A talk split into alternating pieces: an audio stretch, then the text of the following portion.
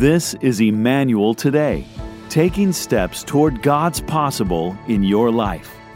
It's now time for you to sit back and prepare for insights on your walk with Christ. Let's join today's message right now. We're going to talk about airplanes. Airplanes are a big deal. In fact, uh, before they started in 1903, the Wright brothers took their first flight. And uh, their short flight was an automobile. Aircrafts uh, kind of changed everything. Um, if you think about what those motor, motors did when they got inside the engines and they started lifting up in those elementary early stages and how it developed over time. Before that, people got around by train or by buggy or even by some cars as the cars began to be developed. I, just this week, I saw a Model T driving down the road and thought, wow, look at that. Well, we've come a long ways in travel. In fact, uh, I remember with travel with my car going back and forth to Michigan where I grew up, and it would be about a nine hour drive. And, and uh, it's a good trip, it's good beauty to see God's green earth and to see all of the beauty of driving through Wisconsin and avoiding their state troopers and all of that kind of stuff. And, and then finally making there nine hours later. And, uh, but I, I, am really appreciative of what's developed since 1903 because now commercial flights, now you can jump on a plane and go to just about any city, and I can make it to Michigan in one hour. Um, it's really made a difference in much of our travel, and really, that commercial flight helps us go further faster. It's the same amount of distance, but we can go further faster. And, if, and when I think of the assets that, that flight has brought to life and to church, even for world missions, and our ability to go touch places on the planet and humanitarian crisis and, and to really get to places and say nothing of going on vacation. Anybody ever flown in a plane? Let me see your hands. You appreciate going on a flight. Now, uh, as I look at it, how do planes fly? I was looking into it and uh, I'm going to give you an elementary kind of uh, feel of it. You know, the airplane lift, a plane's engines are designed to move it forward at high speed. That makes airflow rapidly over the wings, which throw the air down toward the ground, generating an upward force called lift that overcomes the plane's weight and holds it in the sky. The wings force the air downward, and that pushes the plane upward. And the bottom line is that it takes thrust or the engine to lift the weight in the air and create lift. So I've got this. This almost looks like I drew it, doesn't it? Um, although I'm not even that good, really. Uh, but if you think about a plane going up, there's a, a thrust that's so fast that it lifts it up and requires the wings to have the wind come underneath and under it, and it overcomes gravity. It has an ability to do something that really shouldn't happen. Something really heavy shouldn't get off the ground that way. And of course, engineers have figured out how to utilize uh, aerodynamics to lift it up. Why am I spending this much time talking about the benefits of air travel today? You're like, I thought we came to church, Pastor Nate. Well, the answer is this I believe that there are enormous possibilities for every follower of Jesus gaining more traction in your life Life has a way of naturally keeping us down, living with unrealistic pressure to keep going further and faster.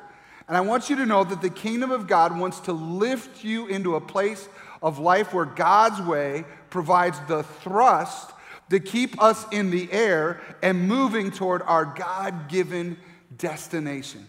God's kingdom is created in a way to defy gravity, if you will. On the ground, we deal with that gravitational pull of life, resistance, that, that, that drag on our, our, our, our, plane, if you will. And we have worries and the cares of life and caring for our families and our finances. And, and our, uh, we're in the middle of a pandemic. Anybody know that? Uh, there's stuff that just fights against us and those relational responsibilities that we can just feel really fatigued um, we can feel like we're working our tail off just to survive. And I want you to know that the Bible has a lot to show us about how to go further, faster, God's way. Not our way, but God's way. Even if no one ever taught you growing up how to do certain things, the kingdom of God is available for everyone. Turn to the person next to you and say, You can lift. yes, the kingdom of God is for everyone.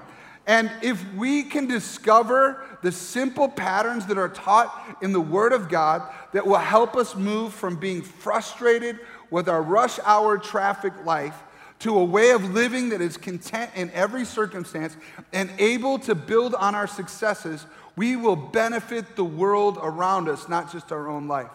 There are ancient truths, thousands of years hidden in the scripture, and people that follow God's kingdom way who have discovered faith in Jesus and a trust in the Word of God have received a lift to their soul. How many of you received a lift to your soul b- before today? All by following Jesus' way. And God's kingdom principles provide a lift that saturates a soul and provides what the election won't provide, okay? Peace and purpose and provision and promotion and security. It, and I'm, by the way, I'm not talking about, we're not trying to talk about how to get rich. This is not a sermon on how to get rich. In fact, the kingdom of God isn't about how to get rich. I'm talking about how to follow in God's ways. In fact, listen, getting more stuff isn't going to help you. That's not the goal. The goal is to follow the kingdom way. In fact, people in the studies have shown that both the wealthy and the financially poor deal with worry, anxiety, and stress. Both groups do. And having more only makes you more of what you already are. That's so I'm not talking about just winning the lottery. Come to church and figure out how to get rich quick. That's not what we're talking about. God's lift will include how we manage our resources, it will, but it has to do with our mindset not just an accumulation of money, but God's way. What is God's kingdom way? Proverbs chapter 3, verse 5 and 6 says, Trust in the Lord with all your heart and lean not on your own understanding. In all your ways, acknowledge him, and he will make your paths straight. In fact, I want you to leave that up there on the screen if you could. I want you to read that out loud with me. Ready? Here we go. Trust in the Lord with all your heart and lean not on your own understanding. In all your ways, acknowledge him, and he will make your paths. He will do that. So we've got to trust in the Lord with all your heart. Biblically speaking, what is trusting in the Lord with all your heart? Well, I want you to know it includes trusting him with all your thoughts. For the thought life encompasses your heart as well. So if you're full of anxiety and you're worried about how to make things work or how to figure out how to get your kids through school in the middle of the pandemic and all the online hybrid, whatever things you're going through, if all of that is going on in your head, you've got to learn to trust in the Lord with all your thoughts. Your thoughts have to go to Him because your thoughts lead your heart. It's really important for us to catch. Trust in the Lord with all your heart and lean not, don't lean against your own way of thinking, whatever it was, the way you were raised potentially, or just the way you do things, that's not necessarily going to help you out. No, you're supposed to trust in the Lord and lean not on your own. And then there's lift, there's blessing, there's opportunity for a future that looks light and the load isn't heavy. Uh, I love telling the story of, of us raising kids, and uh, now, of course, we get to raise a grandkid which is amazing. And just this week, we are reflecting on we know the pathway that kids are going to take. And Jody and I were talking about early on when we we're raising our toddlers. We had four boys in six and a half years. And we were frequent visitors to the, the, the clinic for stitches, bruises, all kinds of things. Heads through the, the sheetrock wall in our house. I mean, all kinds of stuff.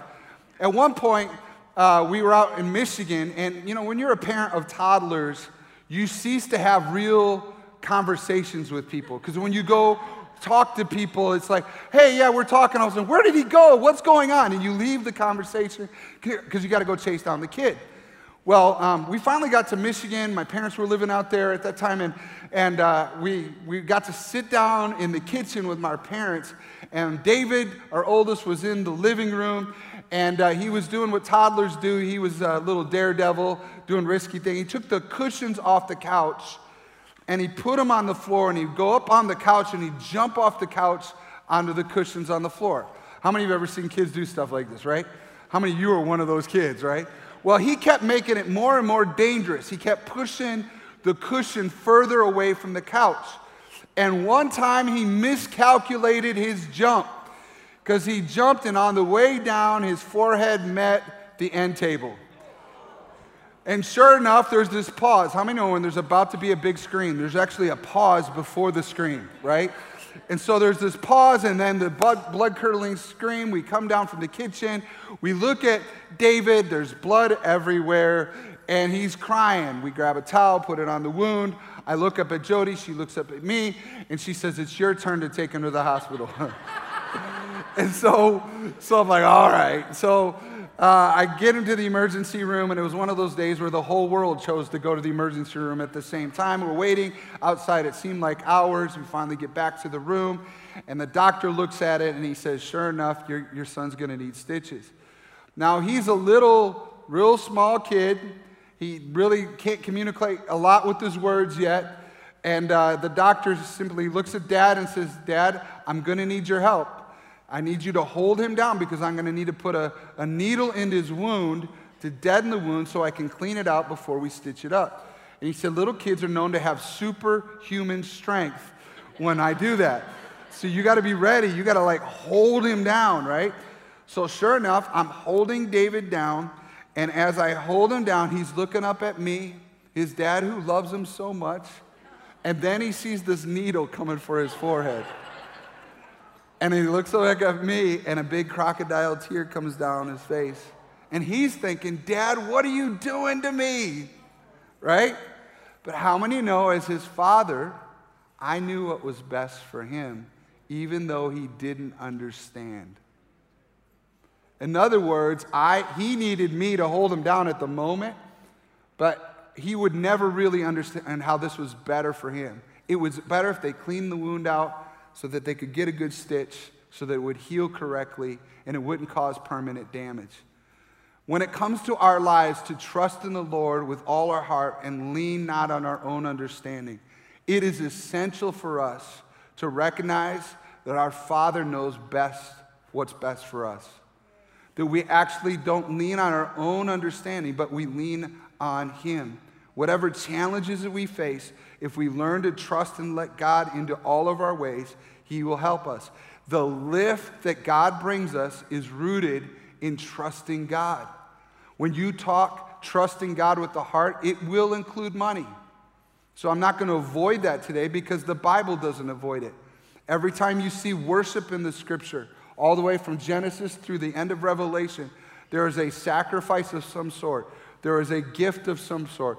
There is a, there's, it's connected to it. And when it comes to money, Jesus talked about money. In fact, 19 or 16 of his 38 parables talk about money and possessions.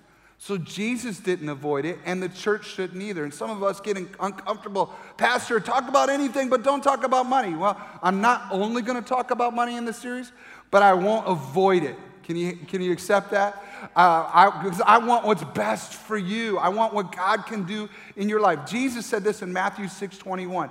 Wherever your treasure is, there the desires of your heart will also be. Wherever your treasure is, there the desires of your heart. Well, some people get that kind of mixed up. They think that your treasure will follow your heart. But Jesus isn't saying that. He's saying wherever your treasure is, that's where your heart follows. And the truth is, I found this to be true in our lives as we've raised kids and over, over the years. Wherever we've had to spend our time and our money captures our heart. It becomes more and more important to us. As we were raising kids and we were having to put them in sports and music and travel and all of that, we had to go to tournaments and go to different places. And the more time and the more money we put in it, the more our heart was there. Are you hearing what I'm saying? So Jesus is saying, listen, address where your treasure is. Then your heart will follow that. Sometimes we got to follow God's way, not just say, God, give me what I want, because what I want might not be what's best for me. Now, Jesus wasn't trying to get their money, and we're not trying to get your money at Emmanuel. What Jesus was concerned about was our heart. He wants our heart to be in his kingdom. Can I get an amen to that? Now, today, I'm going to deal with one real simple kind of thought today, and that is that the biblical concept of God's lift has two wings, like the two wings on a plane. If you're going to experience God's blessing or His lift in your life, then you, it's going to deal with these two areas. The first wing is generosity. God cares about people, He notices their needs. And how does he meet their needs? Well, I, I, it kind of goes like this. Over on this side, he's got needs that he sees in people's lives. He sees a child that has no home and that he needs a foster care family or uh, adoptive family. He sees the needs of people that have no food or water. He also sees a family that needs marriage counseling because nobody taught them how to be married. He sees the needs in real people's lives. He sees injustice and things that are missing in those lives. God isn't standing back going, I don't care about those needs. You know that God cares about the needs everywhere on the planet. So his way of filling the needs is on the other side, he has his kids. How many are thankful you're one of the kids? But he looks at his kids, the children of the kingdom of heaven, and he says, I have called you, I blessed you, I pour my resources into you so that I can meet the need.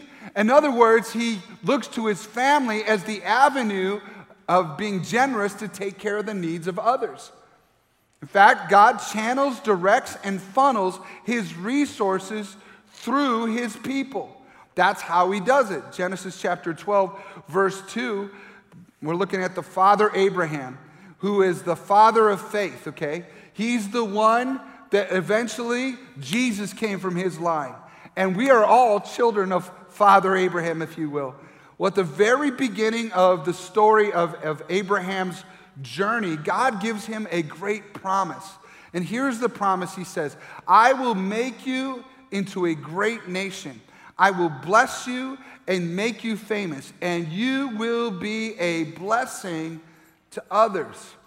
In other words, God is saying to Abraham, I am going to bless you. I'm going to lift you. I'm going to help you, give you the resource you need, not only for your life, but so that you can bless others. I'm going to utilize you as my child and my loving relationship. And God loves and cares for his kids. How many know he wants to take care of you? Amen? So there's, there's a principle. He will take care of you. He will not have you take care of others at your expense. It's at His expense, in a sense. He wants to pour Himself into you so that you can be blessed to give and be a blessing. You are blessed by God to be a blessing to others. Turn to somebody next to you and say, You're blessed to be a blessing.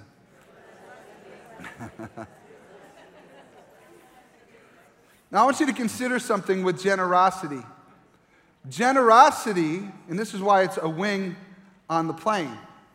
If God wants to utilize you to take care of the needs around you, if you're a Christian, and some of us have backgrounds of poverty and scarcity or whatever, and we hold and grip things too tightly, the resources that God gives, we might not meet the needs of others because we're trying to hold on to what we have. So if you don't have one of or both of these wings at the same time, you fly around in circles. And God sits up there and goes, Why would I give you more resource if you're not going to take care of the needs that I see? Why would I pour more into you if you're not going to take care of what I want you to do to be a blessing? See, God won't release more because we won't release it. He won't release more into our hands because we won't release it. We miss out on God's lift because we won't release it to care for what He cares for. So that's the, that's the generosity wing. On the other side, there's another wing, and that wing is stewardship. Stewardship. Stewardship, the stewardship wing, and we're going to talk more about this in the coming weeks. The stewardship wing is about how God asks us to take care of what He gives us. A steward is a person who's employed to manage another property, especially a large house or estate. In the Bible, it refers to a person who is left in charge of another person's assets. A steward is entrusted with protecting, maintaining, nurturing, and or growing things, a business, a farm, a household, funds, or people even. A steward is the manager of a house. They manage it. Did you know you're in management? You are in management in God's kingdom. He gives us resources. You're like, well, what resources does God have? God has the whole planet. Everything is His. In fact, Psalm 24 says, The earth is the Lord's and everything in it, and the world and all its people belong to Him. We'll talk about that a little bit more next week, but even your kids aren't your kids. They're God's kids that you are entrusted with. And when it comes to what he's given us, he's expecting us to manage parts of his kingdom. In Genesis chapter 2 verse 15, the Lord God placed the man in the garden of Eden to tend and watch over it. See, stewardship has to do with how we manage every area of our life. Our relationships, our time, our body, our finances, how we handle what God has given us, our talents, our financial resources, and especially for those who maybe don't own a home or a car or whatever, I want you to hear me. Students are stewards of their education. Stay at home parents are stewards of their children. So don't just think because you don't have any things that you aren't a manager of what God has given you. Everybody is given something. And we are managers of those things. In fact, stewardship is living within your means so that you can have margin to be generous. In other words, it's managing what you've been given in a way that you have uh, the ability to be generous. Now, here's a, a, a challenge. I talk about the challenge of being stingy or being a tightwad, if you will. But there, there's another danger, and the danger is this we give so much away and we don't manage the resources that we can't give anymore. Maybe we were full of credit card debt, or we just did whatever we wanted, or we gave away everything because we saw a need, but we didn't manage our resource uh, in a way that we could have the ability to give again. And God expects you to manage what He's given you, to have that margin then, if you're paying your taxes and you're paying your bills and you're not loading up debt in your life, so that you can be more available so that God can use you to bless and take care of others. See, this is a challenge in the church that we run into. Some of us want to be generous people, but we've been poor at managing what God has already given us. And then we feel the tension in our heart. And by the way, we can be in a place if we're not good stewards just as much as being overly generous, where we fly in circle in our life and we never get out of that flying in circles because we don't have the wing there. And I want you to hear me today. You can develop a wing, if you will.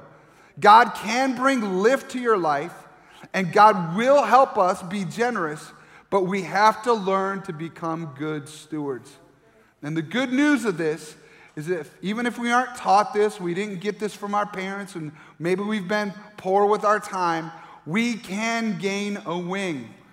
Turn to the person next to you and say, You can gain a wing. In other words, you might not have one of these two, but you can, you can start flying. And I want to tell you how today. It can begin as simple as this is really the whole message today with a prayer.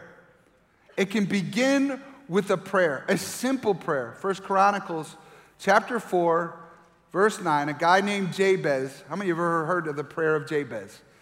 Well, some of you are going to be introduced for the first time. I love this prayer. You're going to see it here. Starting in verse 9, it says this There was a man named Jabez who was more honorable than any of his brothers.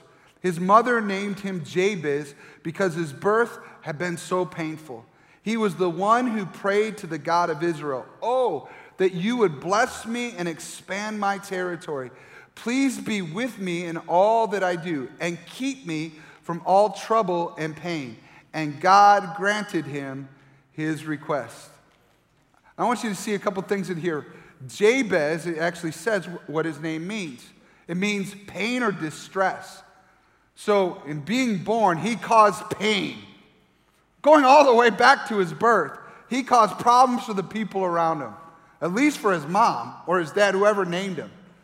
He was named something that was out of pain, meaning in his history, he caused pain. When he thinks back, it was not a good thought. And those of us can identify with Jabez, we can identify because we look back and we feel guilty about how we stewarded things. Maybe we haven't been as generous as we should have been or wanted to. And we can think back and go, I caused people pain.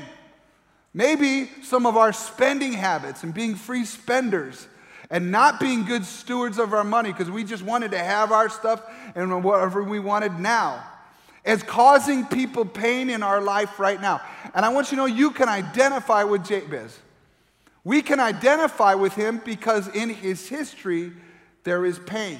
But his past did not define his future.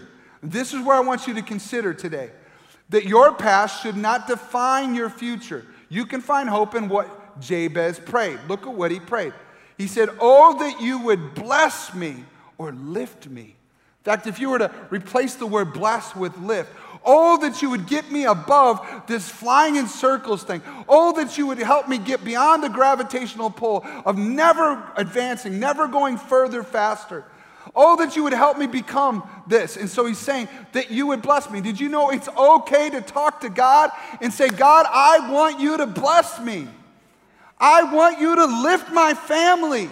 I want to be used of you. You can say it to God. You can say it, like he said, expand my territory. Give me more. Now, again, we're going to have to do a stewardship and generosity when it comes to that. Because if he gives us more and we keep it to ourselves, he's going to go, You're not managing what I give you right. Because you're not blessing. And by the way, people that learn to have both those wings, they live a joy filled life. It's fun when you're managing a resource and you get to make a difference in other people's lives. It's absolutely freeing, okay? You're not being taken advantage of because you're a good manager of what you have. But Jabez was able to pray, Lord, expand my territory. Would you help us move as a family out of the season that we're in? Not just so that we can have more. We're not just praying, God, help me win the lottery. That's not what we pray. We pray, God, expand our territory so that we can be generous, so that we can bring lift to the people around us. In fact, if you look at it, he says this He said, Please be with me in all that I do and keep me from all trouble and pain. In other words, don't let me go back to what I was at the beginning where I caused other people pain. I want in the future to have a life that lifts everybody around me. I want a business that benefits my city. I want a family that helps everybody around me. I want to be a student at a school that lifts all the students around me. I want to be a parent that raises my kids in a way that they have an expanded universe. Their future looks bigger, better than mine did. My history. Are you hearing what I'm saying? So he's saying, pray this way. And then, what does it say? God answered his prayer. So today, as we begin this series of Lift, I want to just challenge you to pray the prayer of Jabez, if you will. To pray that. In fact, I've got it up on the screen. I want you to say it out loud with me. You ready? Oh, that you would bless me and expand my territory.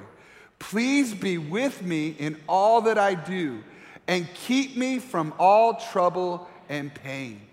If you can pray that, you can print it somewhere in your house. You can pray that and say, God, would you expand my territory? And by the way, there's no end expiration date on it. There's no spot because, well, now that I'm 40, none of your business years old, it's over, it's out of date. Now that I'm in my 70s, it's out of date. No, now that I'm in my 90s, no, it's not out of date. You can pray this for the season of life that you're in. You can pray it and then say, God, I'm willing to surrender and trust in the Lord with all my heart, to lean not on my own understanding, to acknowledge Him. Then He will make my path straight. He will make my path straight. I want to take you back to a spot in my story. Between my junior year and senior year of high school, God arrested me.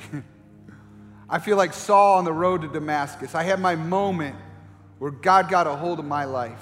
I've shared my testimony here before. But when God got a hold of my life, it wasn't just for that one moment on a trip to Cedar Point where the bus broke down and God got a hold of me. It was weeks and months after. Because it was so real, this relationship with the Lord, that I was beginning to discover that I was surrendering him to Him not just for a moment, but for a lifetime. And I remember in our old farmhouse, I had a bedroom on the second floor. I would go in that room and close my door and pull out my Walkman tape player. Come on, somebody. Vintage right there, right? Put my headphones on and I would put on a worship tape. And I would just begin to sing, and tears would be coming down my face. At that time, I owned nothing. I had yet to graduate from high school. I had jobs that I had, but I didn't know this journey that God would take me on.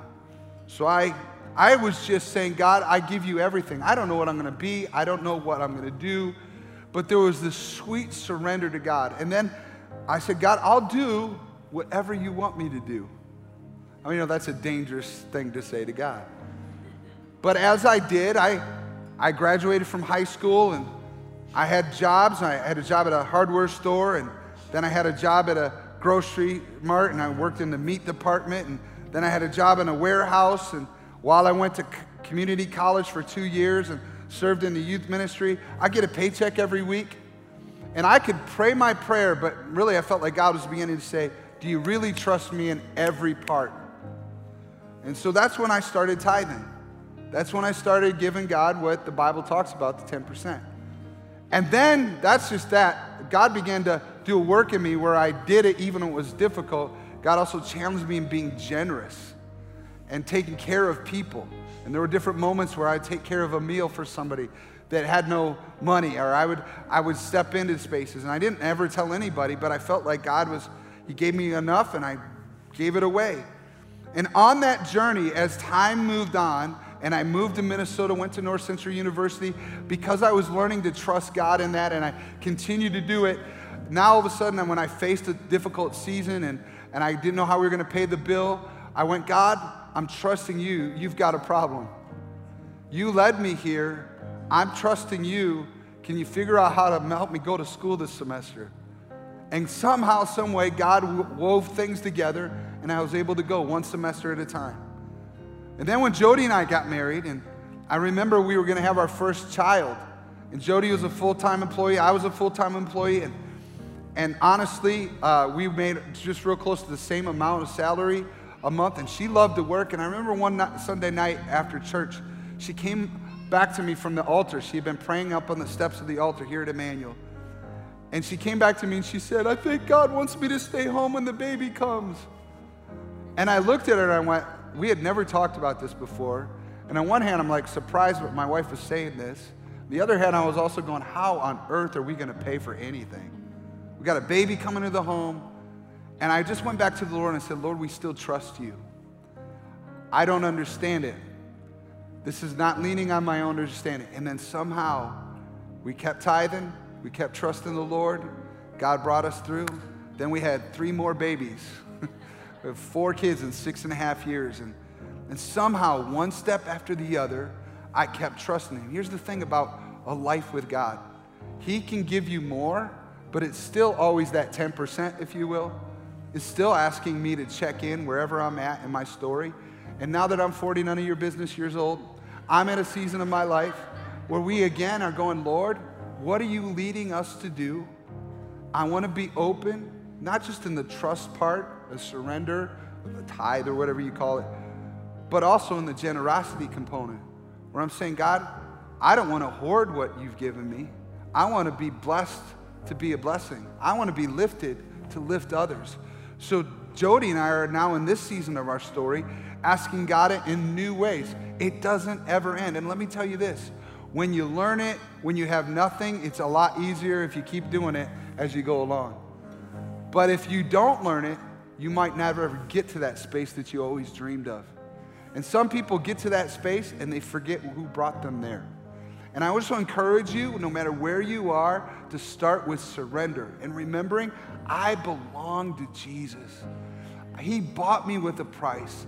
I'm saved. I'm thankful for what He's done. And He can do more with my life than I can do on my own. Would you stand with me on each of our campuses today? Hallelujah. Hallelujah. Just close your eyes for a moment. I want to give an opportunity because we do this every single time we gather. Perhaps there's somebody that came to church today or joined us online and you God's been speaking to you. It's not just Pastor Nate talking to you. God is talking to you. And you need to surrender to Jesus and give your life to him. I don't know who you are. I don't know your story, but I can promise you this. Only Jesus can give you the lift of eternal life. Only Jesus can set you free from that other stuff that's inside called sin. And only Jesus can give you a future and a hope. And if you trust in the Lord with all your heart, you, you can discover He will make your future, your path straight. Nobody's looking around, but if you say, Pastor Nate, that's me. I need to give my life to Jesus or I need to come back to Him today, just put your hand up and say, That's me, Pastor Nate. Yeah. I need to come back. Yeah, yeah, yeah. Yes, yes, yes, yes, yes. Several dozen people giving their life to Jesus today. I want to lead you in a prayer. And as uh, you pray this prayer, I believe that God will hear your voice saying out to the Lord. So mean it from your heart, but just pray these words, and everybody else, you can join right in and say, Jesus, thank you for loving me so much that you came to the earth, you died on the cross for my sin, and then you rose from the dead. And now I know you're alive. Today, I give up. I surrender to you. Please forgive me of my sin and make me new.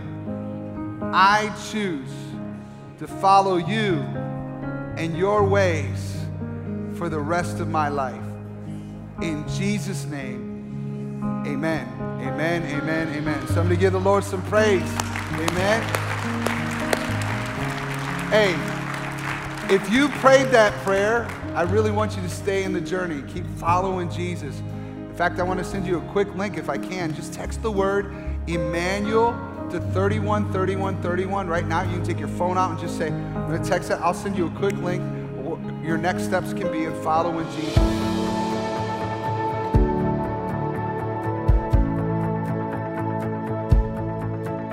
Thank you for listening to Emmanuel Today. To learn more about the many ministry opportunities we have throughout the week, be sure to check out emmanuelcc.org.